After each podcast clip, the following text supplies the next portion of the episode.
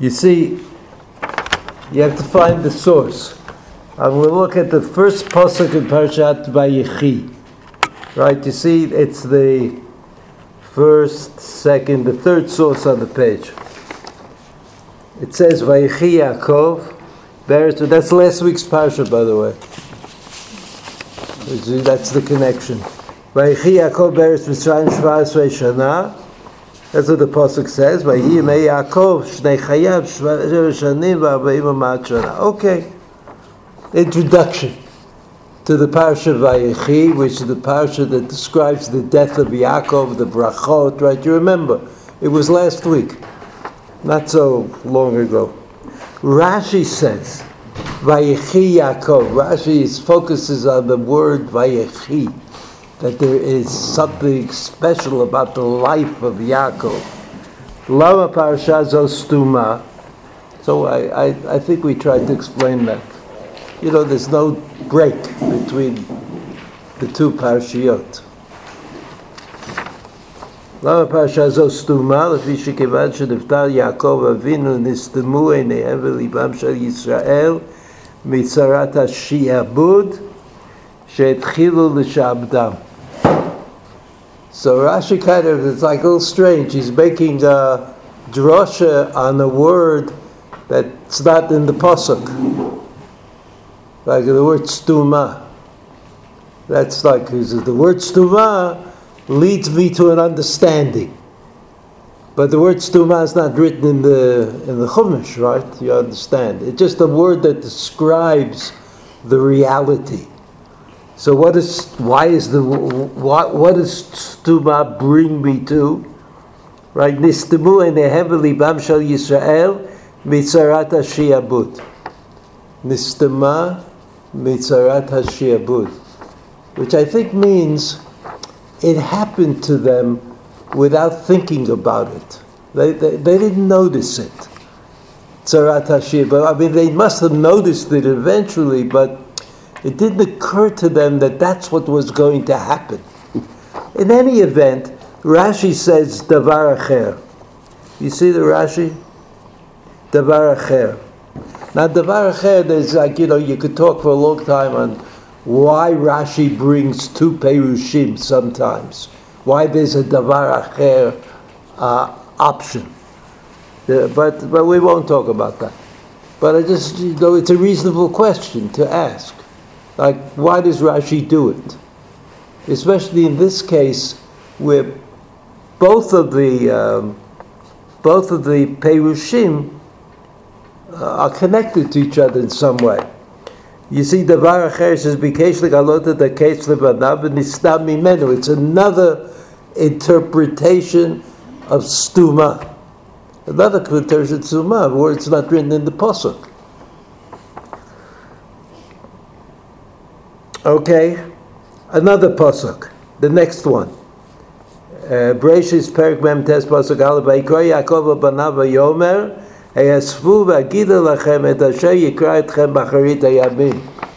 Yaakov says, this is what I want to do. I want to tell you what's going to be. I mean, I don't know what when Achrit Yamim is, but whenever it is, whatever it is, Yaakov says, I want to tell you how this whole story is going to end. You know, like this, like here you are in Goshen. That's certainly not where you're supposed to be. There's going to be slavery. I'd like to tell you what's going to be. So Rashi says, Bikesh legalot et haketz v'nistalka shchina. I mean, I don't know if it's the same thing as we said before. Bikesh legalot et haketz, that's the same thing. That Moshe Rabbeinu, uh, that uh, Yaakov wanted to tell them what was going to be. ונסתלקה שכינה ממנו והתחיל אומר דברים אחרים. התחיל אומר דברים אחרים. So he talked about Ruvain and Shimon and Levi, but he got to Yehuda. If you remember from last week, got to Yehuda, he talked about the Mashiach. He talked about Malchut Beit David continuing forever. If you remember, that he said, the Rashi goes out of his way to say that Malchut Beit David includes Reishei Golah. Reishei Golah in Bavel. there was like a kind of an administrative position called Reish Gola. And it, it happened that the first ones in Bavel were from the family of David Amelech. So Rashi says, that's the case. David Amelech, it'll continue forever. So I don't understand why Rashi wants to tell me bikesh legalot et haketz v'nistalka shchina mimenu. But he did. He was megale all kinds of ketz. What ketz didn't ya- Yaakov Avinu uh, reveal to his sons? What ketz? So the ketz that he didn't reveal to his sons is clear from the opening psukim in Parshat Shmot, which is on the top of the sheet. Right. First, there's the list of the of the children of uh, of Yaakov. That's a separate problem. But if you look in uh, Pasuk Vav, Pasuk Vav says, "Vayamat Yosef v'kol echav v'kol hador ahu." They all died. Yosef died. The brothers died. Pasuk Zayin, Bnei Yisrael paru v'yishritzu v'yirbu v'yatzmu b'ma'od ma'od. That doesn't sound bad. V'timalei ha'aretz otam. That's what it says, that uh, that Bnei Yisrael did very well. They're living in Eretz Goshen. Living in Eretz Goshen, they're producing a lot of children, which is one of the simanim of, of wealth. וירבו ויעצמו במאוד מאוד ותמלא הארץ אותם. Haaretz, we don't know what Aretz, I guess uh, they lived in Goshen, ותמלא הארץ אותם. It is whatever you think. פסוק ח' ויקום מלך חדש על מצרים אשר לא ידעת יוסף. So here you, you understand. You understand. ויקום מלך חדש, look at the Rashi. It's like sort of to the left. רב ושמואל חד אמר חדש ממש וחד אמר שנתחדשו גזירותיו. So you know that Rab and Shmuel, when they disagree about something which is called Agadata, you know what Agadata is? It's not a halacha, a story. They disagree about the story. Rashi quotes both of them. Rashi quotes both of them. Uh, for example, Vayita Eshel Sheva, whether it's this kind of Eshel or that kind of, a machloket Rab and Shmuel. So whenever there's a machloket Rab and Shmuel about Agadata, Rashi always quotes both of them, which uh, which lashitato. Well, Rashi makes sense because there's no way to be machriya. There's no need to be machriya to determine who is right or what is right. So whatever there's a machloket Rab and Shmuel, they're both right. Rab is right, Shmuel is right. Everybody's right.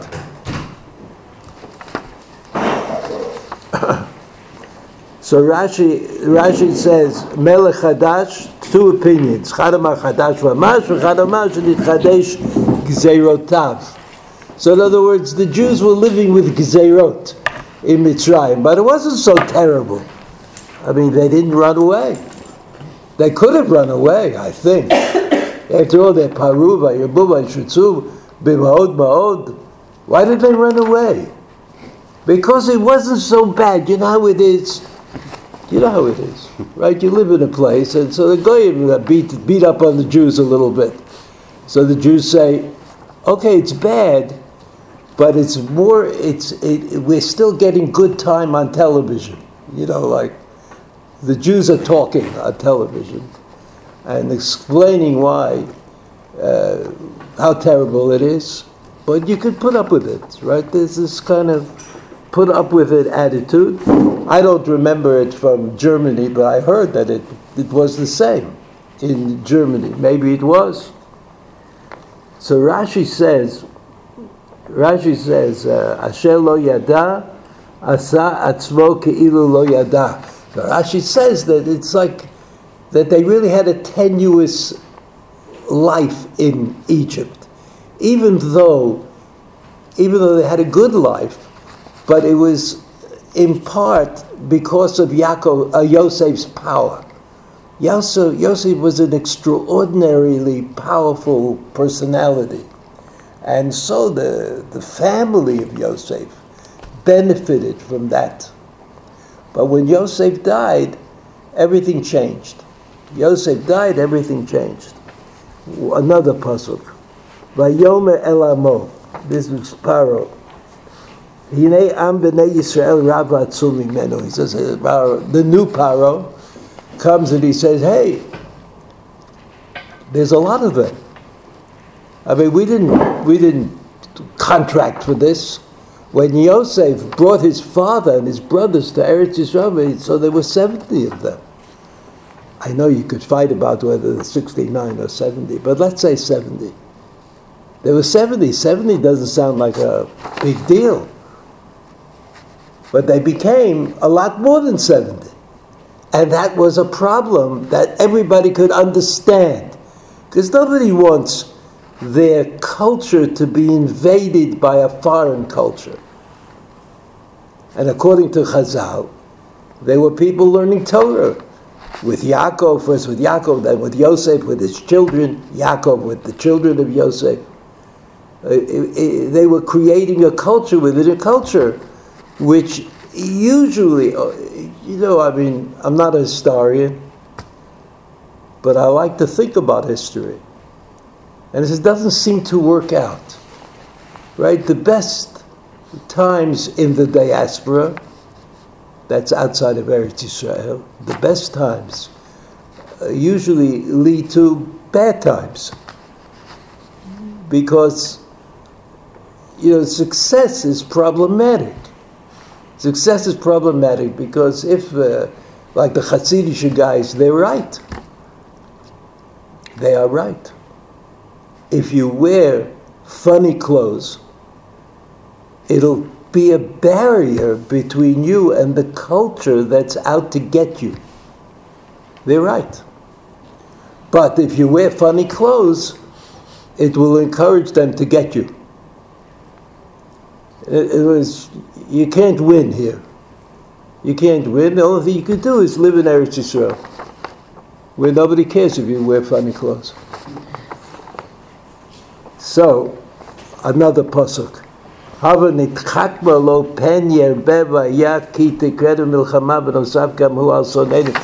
other words, Paro says we have a problem. I can't just eh, I can't just enslave them. I can't get up tomorrow morning and announce all the Jews in Goshen are slaves. They, they were free and now they're slaves. I can't do that. So what do I have to do? I have to ditkakma lo. I have to be clever about this. Pen your bed. There'll be more and more of them, lest.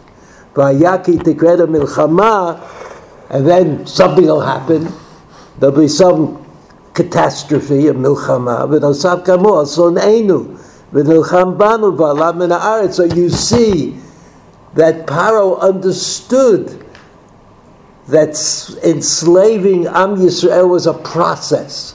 He couldn't do it in a day, even though in theory at least he was the strong guy, and Bnei Yisrael were the weak people, the Jews were weak, weaker, no longer protected by Yosef. Nevertheless, Paro speaks to whoever he spoke to. And then the new Paro speaks to whoever he spoke to, and he said, We can't do it. We can't do it all all at once. So if I would, I would ask this question. Besides which, besides which, Yaakov, the Ketz, if was already determined did HaKadosh Baruch Hu speak to Avram Avinu and tell Avram Avinu, 400 years you'll be enslaved in Egypt, and then you'll get out? Isn't that a worthy ketz to pass on to Bnei Israel, to his to children and grandchildren?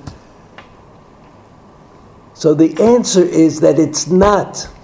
That you have to understand, or you have to agree, that slavery with a ketz is different than slavery without a ketz. And if it is true that Bnei Yisrael did not trust, I mean, this is what I, I think is correct, that Bnei Yisrael did not trust that the promise to Avram Avinu was still being enforced in heaven. Avram Avinu, uh, HaKadosh Baruch said to Avram Avinu 400 years, right? You'll be slaves in Egypt, in a, in a foreign land, and after 400 years you'll get out. And the slavery was so, so bad that they were only there for 200 and some odd years. They couldn't take it, Bnei Israel. So they were not certain that the promise in its original form, which was that slavery leads to freedom, would be enforced. Because the Galot Yaakov wanted to explain to them that they're going to go into a difficult time, it's going to be a bad patch, but they will be freed at the end. Yaakov again, because Abraham had to find that out, and then Yitzchak had the brachot repeated to him, and then Yaakov had the, the, the brachot repeated to him, and now again is the time for Yaakov to say, there's a ketz. I will stalkami menu. Because the freedom that is generated by slavery, which was a necessary prerequisite for Kabbalat Torah, you can all think about why that, that's true. That in order to understand that slavery to HaKadosh Baruch Hu through the mitzvot of the Torah is something special. In order to get that message into your head, you have to be slaves. You have to find out what it means to be denied any kind of free will. Right? You, could, you, you don't have necessarily a bad life as a slave. You just don't have free will. And the guarantee in the Torah, at least according to the Rambam, I mean, the Psukim seem to indicate it, is that we are free will creations. And the free will that we have is limited only by God's will. Only by God's will, and even that is not, not the case. So when Yaakov looked around, he wanted to do something for his children. He wanted to tell them something which would make life easier for them, which would make it more possible for them to, to live. And so he says, what I wanted to do is tell them that the slavery will definitely come to an end. Nistalka mimenu. HaKadosh Baruch Hu didn't nistalka mimenu or nistalka mimenu. HaKadosh Baruch Hu says, you can't tell them that. You can't tell them again that it's going to come to an end because that's a different kind of slavery. A slave who knows that he's going to be freed has a different attitude about slavery. He's not the same person. He's not the same person who is enslaved with the kind of hopelessness of slavery. So HaKadosh Baruch Hu said to Yaakov, that you can't tell them. Mm. You can tell them all kinds of things. There are things that are very far off in the future and that won't influence their understanding of reality, particularly. It might make them feel a little bit better. But you can't tell them that the slavery is going to come to an end. Because that kind of slavery is not preparatory. It does not produce the kind of people that can accept the Torah and be enslaved to it, to the, to the Torah. So the first thing that I think uh, we should mention, and this, this has, uh, if you go through the parasha, the parsha, I think it has ramifications. It's worth it's worth a look. It's worth a look. You see,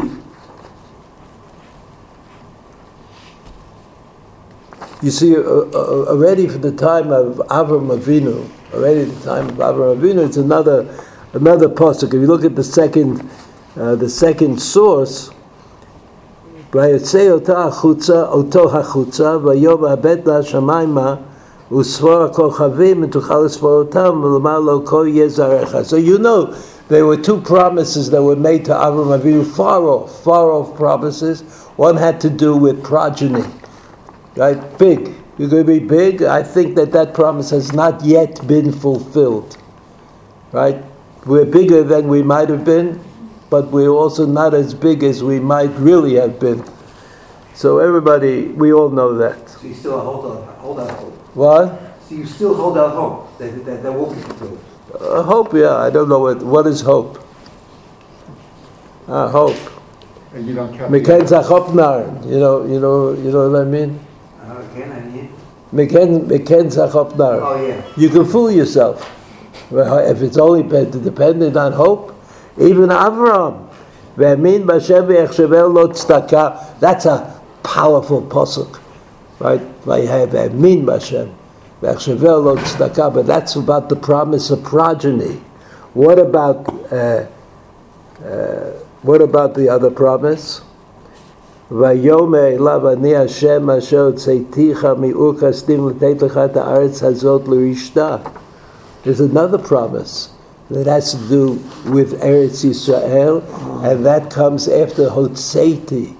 Hotzeiti, you know that word Hotzeiti? Hotzeiti, Hotzeiti because it's the same word that's used with the Yitziah from Mitzrayim. I mean, okay, it's not exactly the same, but right, but Hakadosh Baruch Hu says to Avram Avinu, you know, there's a Hotzeiti that I promise you. I promise you Hotzeiti. But I promise you, l'teit lecha et haaretz hazot l'rishta.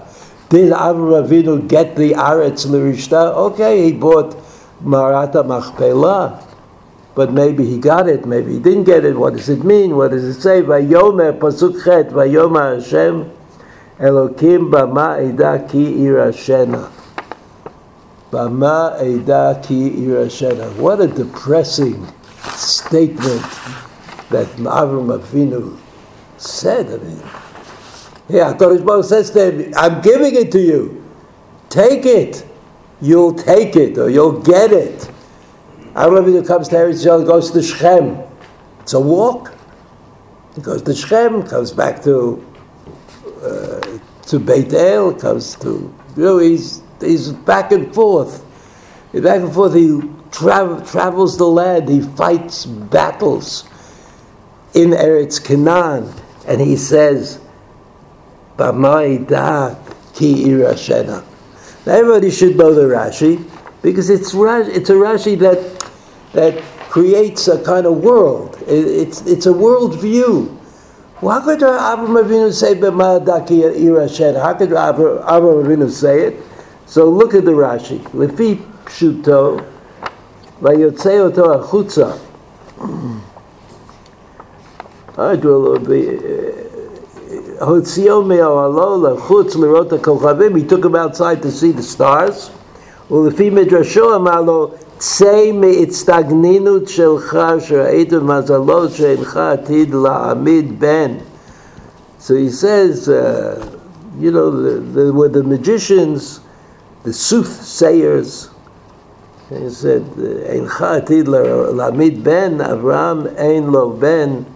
אבל אברהם יש לו בן.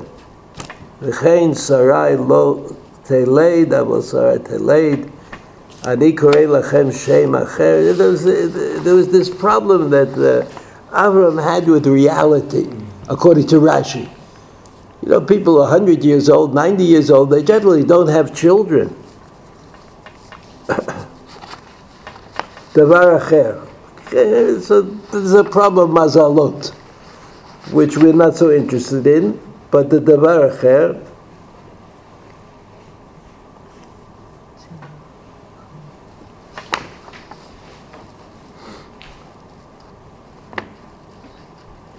Rashi says in Pasuk Vav, Rashi in Pasuk Vav, Amin Bashem, Lo sha'alo ot al zot. He didn't ask for a sign that he would inherit the land. That's, uh, I'm sorry, about progeny. אבל על ירושת הארץ שאל לו אות, ואמר לו במה עדה. Tell me that I'm going to inherit the land. ויחשבל לו צדקה, הקדוש ברוך הוא, רש"י, הוא, הקדוש ברוך הוא, חשבה לאברהם לזכות ולצדקה על האמונה שהאמין בו. Right, he had emunah about progeny. But when he came to the land of Canaan, he was not uh, he was not uh, clear to him to Avram Avinu that he would inherit it. דבר אחר במעידה לא שאלו אות אלא אמר לפניו הודיענו באיזה זכות יתקיימו בה. What is zchut? What does the word zchut mean? What is the merit that I can speak about that'll make it certain that we inherit the land. In, in, in other words, progeny, Abraham Avinu didn't refer to because Abraham, uh, Adam Arishon received the bracha, Noach received the bracha, Pruvu, Pruvu, it's like the normal, it, it's a normal life, a normal world. It, it itself is not a bracha. It could be that the, that the amount of children is a bracha, but Avraham Avinu is not worried that that would be a suspension of having children, because that's part of the created world. That's part of the bracha that was given to Adam Arishon and to Noach. However, for Eretz Canaan, for a piece of the earth, for a piece of the earth, you need a schut. That's what Rashi says, or Rashi quotes. A piece of earth, you need a schut. באיזה זכות יתקיימו בה? אמר לו הקדוש ברוך הוא, בזכות הקורבנות. בזכות הקורבנות. what does that mean? Why, why בזכות הקורבנות? The merit will come through giving sacrifice. Why doesn't the merit come through eating a matzah at Pesach? Okay, there are korbanot that are given daily. But what is, what is the point? What is the point of Zchut korbanot? So there is a, a Gemara. See the Gemara, Masachet Tanis, the bottom of the page? It says this. It quotes the Pasuk, Vayom Hashem Elokim B'mei Daki Yershena, Amar Avraham. Listen to this. This is like a great, a great. I don't, you know, I don't usually editorialize, but this is really a great Gemara. Yeah. I, I know we're living in a world of uh, Daf Yomi, where there's no Gemara, there's only a Daf. Right?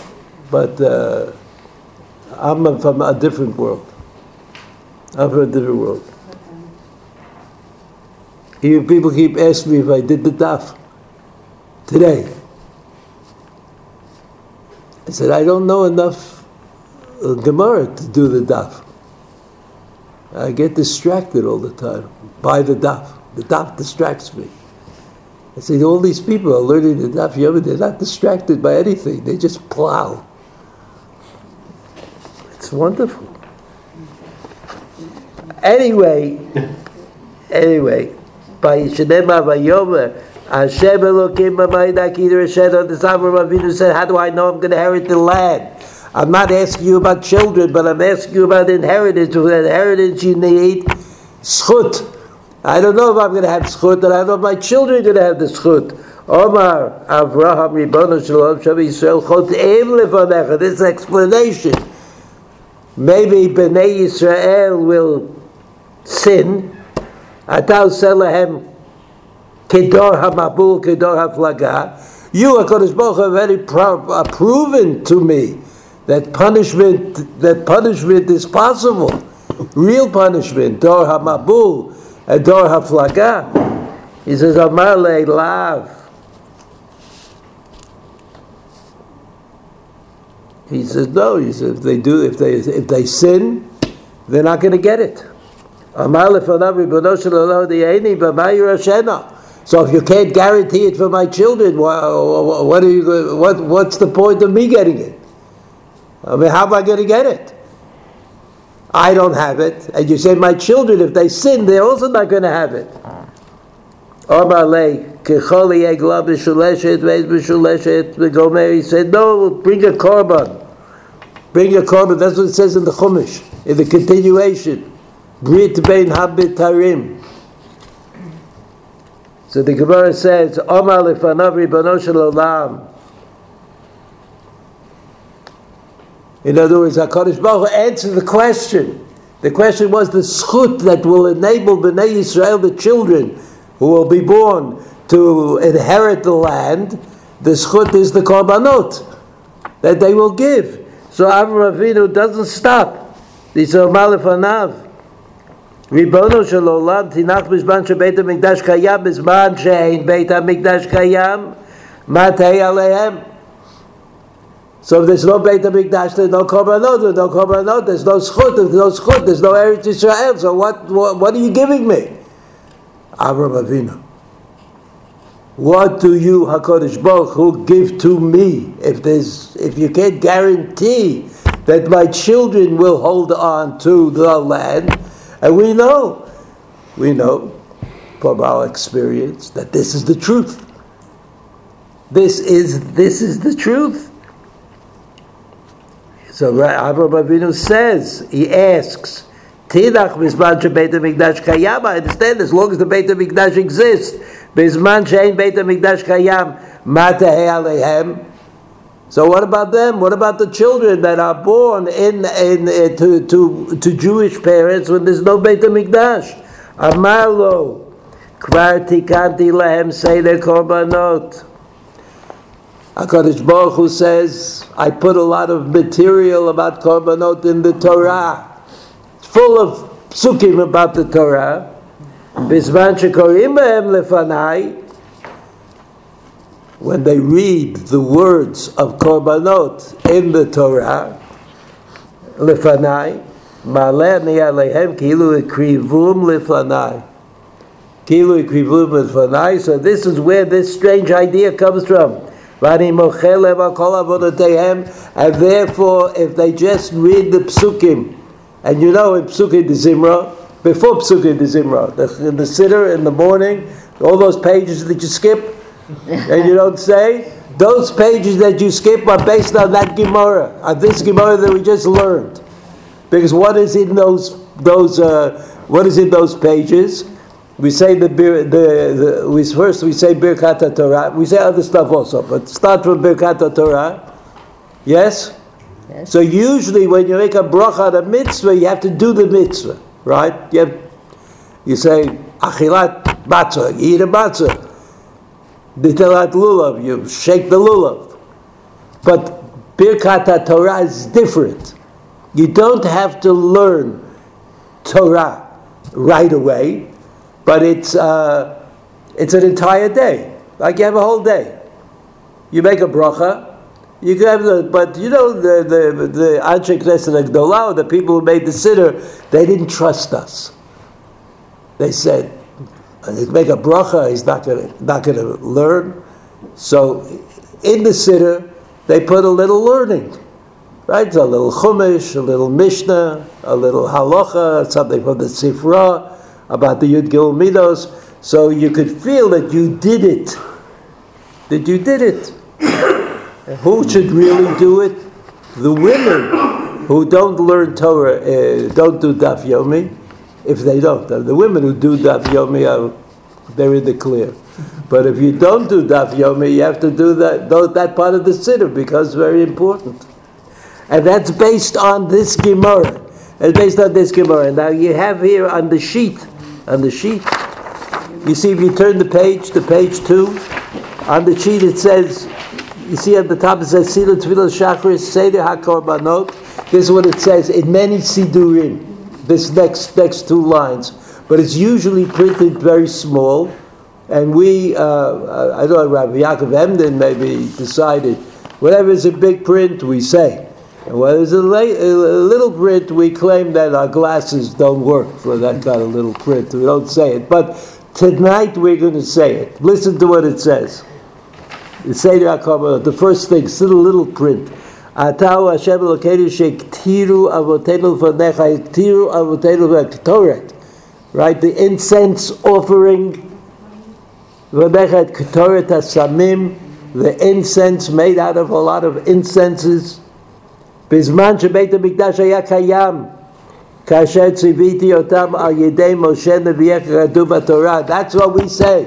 We say we're saying the psukim about Ketoret, the incense offering that was brought every day with the korban tamid in the morning and the evening. Then we say the pasuk, Then we read the pasuk. Why do we do that? Why was that chosen? Why was that material chosen to fulfill the mitzvah of Talmud Torah? And why didn't we do something a little more convenient? Because in order to have a schut on Eretz Yisrael, you have to learn the psukim that are connected to, to, to psukim that are connected that are connected to korbanot. That's the deal. If you if you say the psukim that are connected to korbanot, then it's as though you did you involved yourself with this idea of korban. Right, first the Torah, then the korban tamid, etc. You involved yourself with all of that, and as a result, as a result, you re uh, uh, the merit of korbanot in your in your own personal world, and the schut of Eretz Yisrael is is maintained. The schut of Eretz Yisrael is maintained. But if you would come and ask me, if you come and ask me, but but what is the meaning of the idea? I understand that it says that in the Gemara. And I understand we want to say, we want to do what the Gemara says we should do. Okay, we'll do it. But why, why is that the case? Why is it that, that if I learned the psukim, I did the mitzvah? Who ever heard of such a thing? That this is connected, this is connected, I think, to, uh, to a question. This is connected to a question that you might have, and that is the punishment for whatever we did wrong is the destruction of the temple and exile. Right? And this goes on. The Gemara says that the reason that the Korban Tamid was given was in order to in order to atone for the sins of Am Yisrael. The Korban Tamid in the morning for the sins of the evening, and the korban tamid in the afternoon for the sins of the of the of the afternoon. That's what that's what the uh, the Gemara says. So when Hakadosh Baruch Hu decided to punish us by taking away the Beit Hamikdash, by taking away the and saying you can't do that anymore. You can't give a korban tamid. You can't give it in the morning, you can't give it in the evening, but you can only do things that come instead of the korban. But we can't do the korban. So what happened to the tshuva that was connected to the korban? What? Well, I understand that God could punish us, right? Uh, believe me, in the Chumash there's a lot of material about the details of punishment. HaKadosh Baruch could certainly punish us. But how do we get back to it? How do we reclaim ourselves? We don't have. We don't have an opportunity to do tshuva.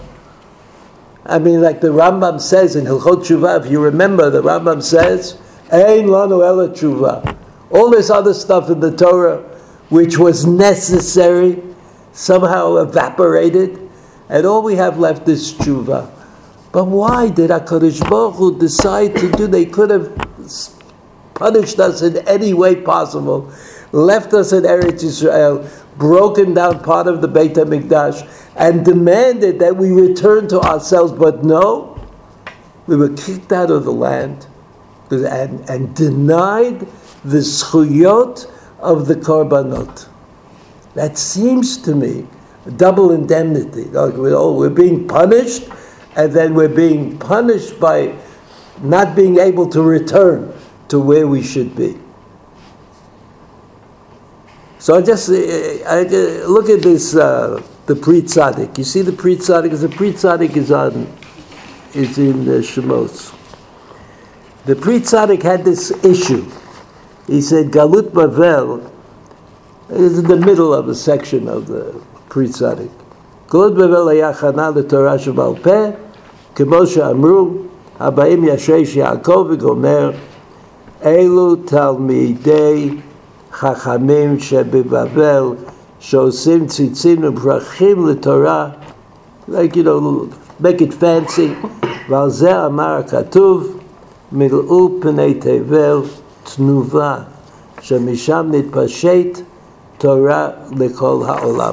So the background to this statement in the Pri Tzaddik is that, the, that he, was, he, he, he wondered about the Talmud Bavli. He says he couldn't understand. He couldn't, well, I mean, he was thinking about it. But from my point of view, it's like he's saying, I can't understand how it could be that the main Torah that we learn is the Torah of the exile, of Bavel. And the Torah of Eretz Yisrael doesn't really match up to it, which I don't think means that you shouldn't learn it. But you see that the, the minhag is that, except for some, uh, the Dafyomi is the Dafyomi of the Bavli, right? It's the 2700 Daf of, of the Babylonian Talmud. And the Babylonian Talmud is mo- mostly in Bavel. It's true that a lot of the Eretz Yisrael Talmud is also in the Bavli Talmud. It's also true, but it's still mostly diaspora. He says, why diaspora? So here it is. Bnei Yisrael, Bnei Yisrael are, uh, are preparing, Shmot, Shmot ve'era bo b'shalach Yisrael mishpot, and Bnei Yisrael are preparing to receive the Torah. And the preparation for receiving the Torah, as we have said previously, the preparation for receiving the Torah is avdut, not just incidental slavery, but essential slavery, a slavery that has no end, that doesn't allow you to think about freedom. That was the necessary prerequisite to receiving the Torah. That we have to say. That's the way that it goes. There was first there was Avdut, then was there was Torah. So the Avdut must have prepared Bnei Israel prepared Bnei Israel for the Torah. Why? In what way does Avdut, this kind of transa- transition, going from one world to another world, to the world of slavery, to the world of freedom, why is that so important for receiving the Torah? Receiving the Torah. It seems to me, it seems to me that if you think for a moment about the Torah, you think about the Torah given on Har Sinai. Given Har Sinai. Where is Har Sinai? Nowhere. It's not. It's not any place. I remember after the Six Day War. Do I remember that? Yeah, I remember after the Six Day War. I'm that old. That uh, people really wanted to go to Har Sinai. It was like uh, they heard that in the, in the Midbar Sinai, there's Har Sinai. They look at it. Let's go. I remember that, that time where Rav Goren Zichron he went and he took a group with him. You know, he was like uh, he was a very enthusiastic person. But then it was discovered that there were two Har Sinais. There's one in the north of Sinai, one in the south of Sinai, and you have these kinds of monks who are here and those kind of monks that are there, and so we lost interest. But it was the right thing to do. It was the right thing to do because I say again, where is where is Har Sinai? It's nowhere. It's nowhere. And you know about nowhere? You can't get anything. You can't do anything. So even though the Torah that Moshe Rabbeinu received in Har Sinai, I'm not talking about quantities or, or, or, or, amount of mitzvot or Torah, but the Ramban says, the Ramban says in the introduction to the Torah, the Ramban says that uh, Moshe Rabbeinu also received all the mitzvot, all the mitzvot of the Torah. It was impossible for the Jews to do all the mitzvot in the Torah. In spite of what the Lubavitcher Rebbe said, the Baal HaTanya, you couldn't get a lulav, couldn't get an esrog. It's not the kind of thing that you get in a, in a desert. They didn't have the wherewithal. They didn't know about when Moshe Rabbeinu taught them about tefillin. He said, go put on tefillin. They said, what's tefillin? What am I supposed to do? How do you make tefillin? How do you get parshiot? How do you get 600,000 people? Okay, I don't know how many males they were, but let's say half of them, or a third of them. Where do you get 200,000 pairs of tefillin? I mean, you, in, in other words, the Torah was given to Bnei Yisrael in a way which, at that moment, they could not fulfill the mitzvot of the Torah. So if they could, they couldn't build them, uh, do the korbanot either because there was no mishkan. There was no, there was no place to give them the korbanot. I mean. So. So. Bnei Yisrael had to receive the Torah. You know, you have to receive the Torah. It's like it's like you got you get a, you, you buy an appliance. I mean, lahavdil, lahavdil. You buy an appliance, and then you get a fat book in the appliance, which is designed somehow to make it impossible for you to figure out how to work it. And you have to call up somebody who has the same thing and say, "What do I do?" Right? You know that that's like that's the reality.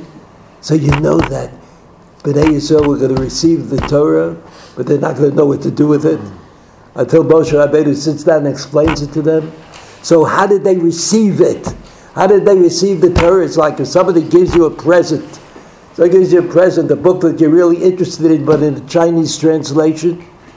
They could like say, like in the yeshiva shuway, you say, "Did you get anything?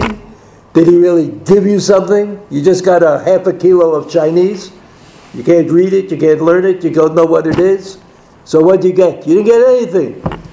You didn't get anything. Did they get the Torah? Did they get the Torah? So apparently, apparently, this idea that freedom, freedom is something of great significance, which comes out of slavery. This idea itself prepared Am Yisrael for receiving the higher level of Torah. Not just what to do with it, but what the intention of it is, how you could think about it, how you could come to conclusions about it. And that, that is what HaKadosh Baruch Hu is telling Avram Avinu in this Gemara in Tanis.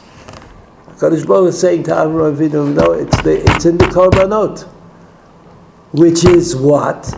There a lot of material in the Torah about Korbanot. The Korbanot are those elements of Torah that if you learn them seriously, you will learn them very seriously. They'll be the special Matan Torah, the Matan Torah that overrides your inability to do the mitzvot. Inability to do the mitzvot. Now, I know that this could make some people nervous. Don't be nervous. It's not, not worth it.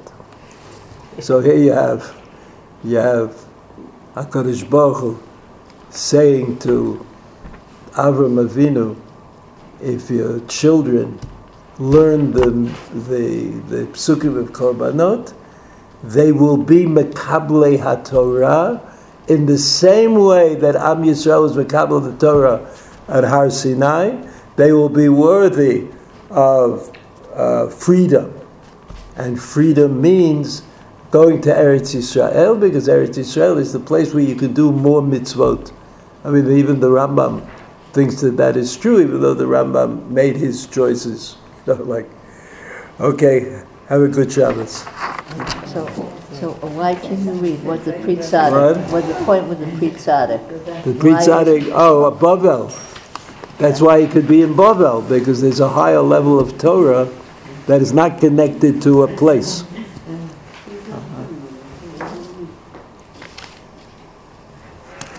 But I think you need the place because it's hard to get to that. Okay. Thank you, Ma.